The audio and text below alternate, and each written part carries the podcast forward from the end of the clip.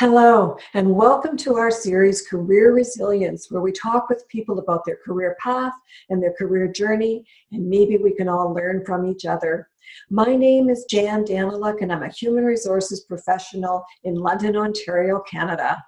I work with Ford Keast LLP, and I work with my clients to help them with the HR side of their business. We hope that you will enjoy these discussions with real people about real challenges and real working life situations. Welcome. And today I have Dr. Sarah Panton with me. Welcome, Sarah. Thank you so much. It sounds like a really interesting project that you're doing here. So, this has sort of two parts. The first, we talk about your career, and the second, we talk about career resilience. So, can you tell us about your current role? So currently, I work as a clinical psychologist at Gilmour Psychological Services here in Ottawa. So I see a variety of adult clients here, a lot of anxiety and depression, um, and some other, particularly uh, things around work issues, work transitions, and career resilience. So this is a matter which is pretty pertinent to me and of great interest. Okay. Now you're a doctor. You have uh, what uh, schooling and for for psychology? A lot. um, so basically, we do a BA, and then what I did was an MA PhD combined here at the University of Ottawa. Um, and then we have a considerable amount of kind of training on the job, as it were, like a residency. Um, so by the time we're finished, we've had many years of training. So, what was your your thesis when you were going through? Well, it was actually it was very interesting. I felt I started off doing one thing, and then I realized that it wasn't something that really spoke to me. And to get through a PhD, you do need to have something that at least initially speaks to you, because it won't speak to you after three years. So what I got involved with is somebody who was doing, um, who was looking at provision of care to people in foster care and he developed an instrument which assessed annually these um, youth who were in care and looked at it in relation to various outcomes. And the out- one of the outcomes I was interested in was educational outcomes. Mm. And one of the things that particularly struck me about it was that for each school move, you lose on average half a year's of education. Now, did you always want to be a psychologist? Did you know that was your career path from the time you were young and in school yourself? No. So I started off thinking that I wanted to be a lawyer. Um, I was watching way too much TV, obviously, at the time, and I thought that it was just eating high heels, eating nice lunches, and getting in and out of cabs. What's interesting about it, you know, when you think about career resiliency, is that when you're down that kind of rabbit hole, you have no idea really what the skill set is that you have. Because all you think about and all you see when you look around is other people just like you. So you assume that all you can do is something just like them. And I think, you know, I got to this place and I assumed that I had to make a massive change, which I did do. It couldn't really get much more massive than a PhD in something completely different. Mm. But when I think about what I love my job at the moment, but when I think about what would have interested me, there was a huge amount of stuff in between those two jobs that I think I would have really liked. And if I'd have been able to talk to somebody at that point, I think I would have been able to really appreciate the broader skills that I had rather than thinking more about the day to day. So, you, were you you were a practicing lawyer for a period of time? Yeah, I was. And where was that? That was in London, England. Because I can certainly pick up that you have yeah. a, a, Canadian yeah. accent mixed with something else. So yeah, it's hard to lose the something else. Yes. so, what was it like though for you when you realized the, the path you were on was not the path you wanted to be on. How did you feel about that? Not great, to be honest, um, because by that time I'd put a lot of training into it. I was kind of six years out of articling. And I think one of the things when you come up against that is to seek, reach out, seek help as early as you can, because what, of course, can happen is that as you kind of realize it's not for you, often your mood can slip. And at that point, you're not confident enough to make the changes you need to change. Mm-hmm. Fortunately, there were people in my life who helped me to make that transition. But there's there was definitely a feeling that there's a kind of a crucial tipping point. And I also see that in you know clients or indeed friends who are making big life choices that there is a point at which you probably do need to jump or you need and or you need somebody in your life who can remind you of the broader horizon. That it's okay to make the jump. It's okay to make the jump. It's it's going to turn out okay. Mm-hmm. yes there are different paths there are the different doors we can walk through but in the end they're all probably going to be okay. Yes. I'm not big on regret. But that's quite a jump from law to psychology, but I do think the one would inform the other in many ways. Oh, absolutely. When I think more broadly, I realize that they're both helping professions, mm-hmm. that they're both there's always a problem to solve there's a there's a nugget in there somewhere and that's what i think a lot of when you know when we're unraveling stuff and talking about people's experiences in session that there is a nugget in there mm. there's always something to to sort out whether it be how somebody feels in a certain situation or how somebody deals with a boss or you know mm. their relationship. There is always a nugget. Yes and yes. what i love is unraveling nuggets. And i love doing it with other people. Yeah. So both both kind of jobs actually in some ways did the same thing. Yes. You know i coach people all the time of all ages about their careers and some people will say to me, you know, I'm 30 years old and my career hasn't started. Right. Wait a second. You've been working for 15 years at various jobs, and your career started the minute you walked into your first employer and you learned something. The first time you walked in, you've you've been working and you have a career. And yet there's some sort of embarrassment there.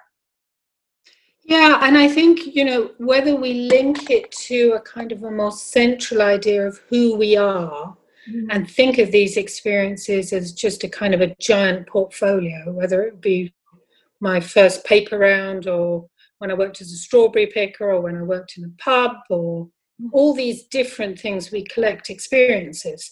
But what we learn a lot about is dealing with people. Mm-hmm. Dealing with people and getting in and out of situations that we either do or don't like. Yeah, but it's your own career mosaic. Um, I wanted to switch to back to your profession for a moment, and I, I wonder if we don't like the idea of a psychologist solving our life problems for us and sort of having that expectation. So, for example, I can tell you that I once told my daughter that if she listened to everything I said, she would have a perfect life. And I sort of look at a psychologist and I think, I just want to sit down with that person, tell them my problems, and they're going to tell me the answers. But that's not how your work works. No, it's not. I mean, that that would be a very different we'd be writing basically a prescription then for that person. And there are people who write prescriptions but they're not us.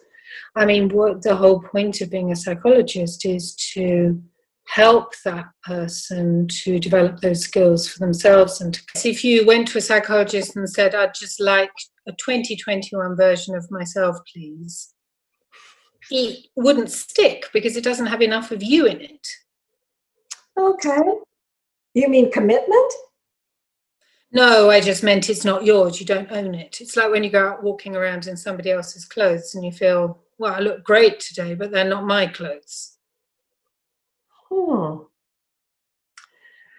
Okay. So, how long does the average person, if there is an average person, spend owning it with you? As you kind of implied, all sorts of different lengths of time. Um, so I work generally within cognitive behavioral or schema based approaches, and those are basically shorter term therapies. Um, So initially, somebody might come for 10 or 12 sessions, depending on what they wanted to work on. What we do find is that people may return now and again because if you think about coming back again to that idea of resiliency, the various parts of our life, you know, one can go off kilter.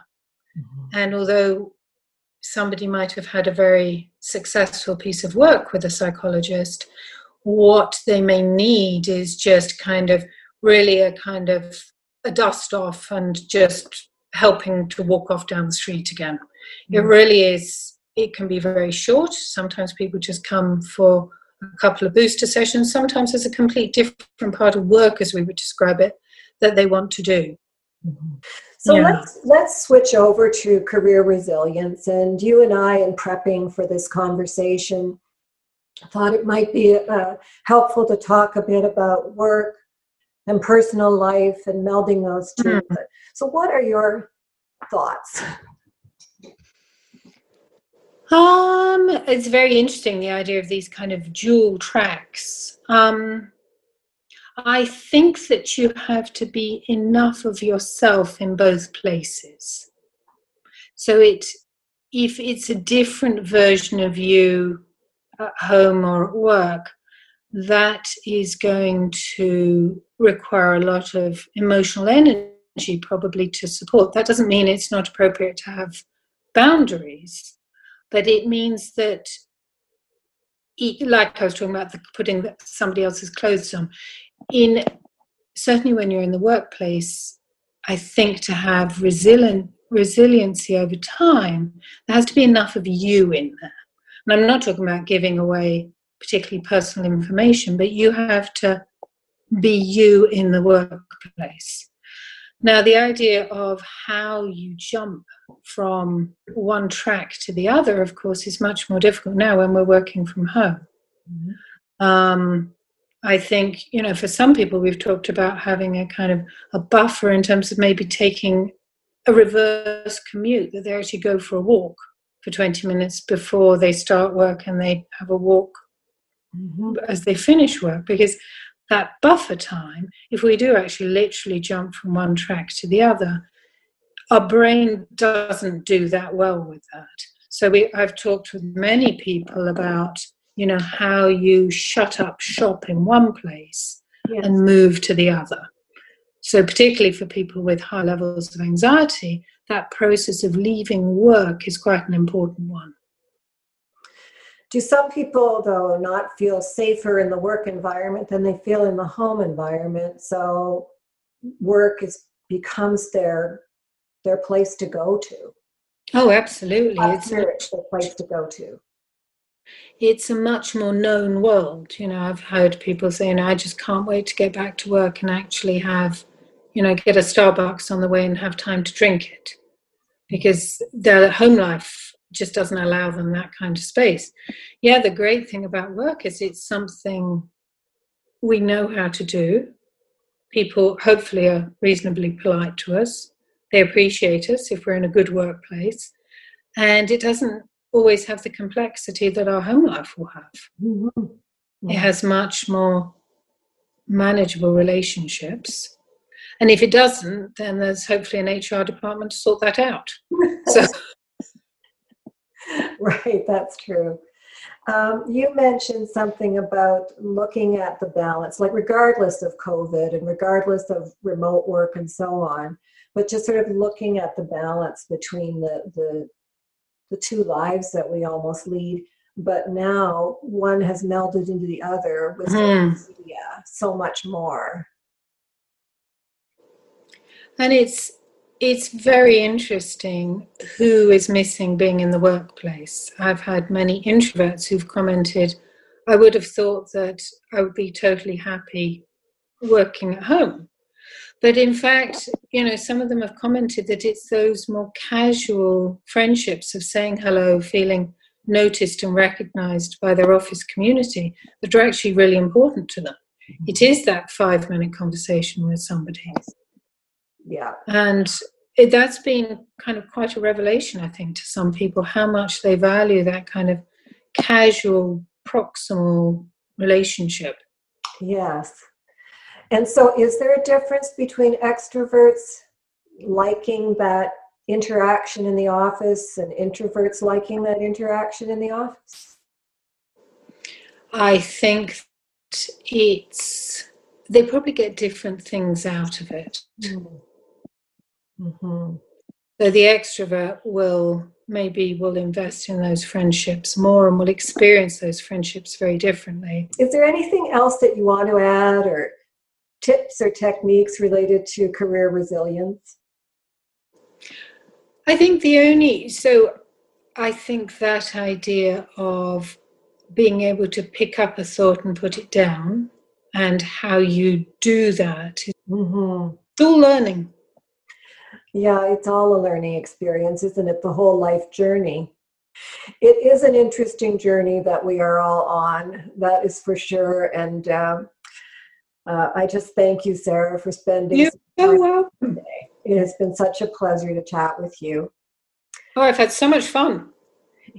And to our viewers and our listeners, thank you so much for joining Sarah and me today. We've really appreciated having you with us. I hope you enjoyed the conversation. And until we meet again, thank you.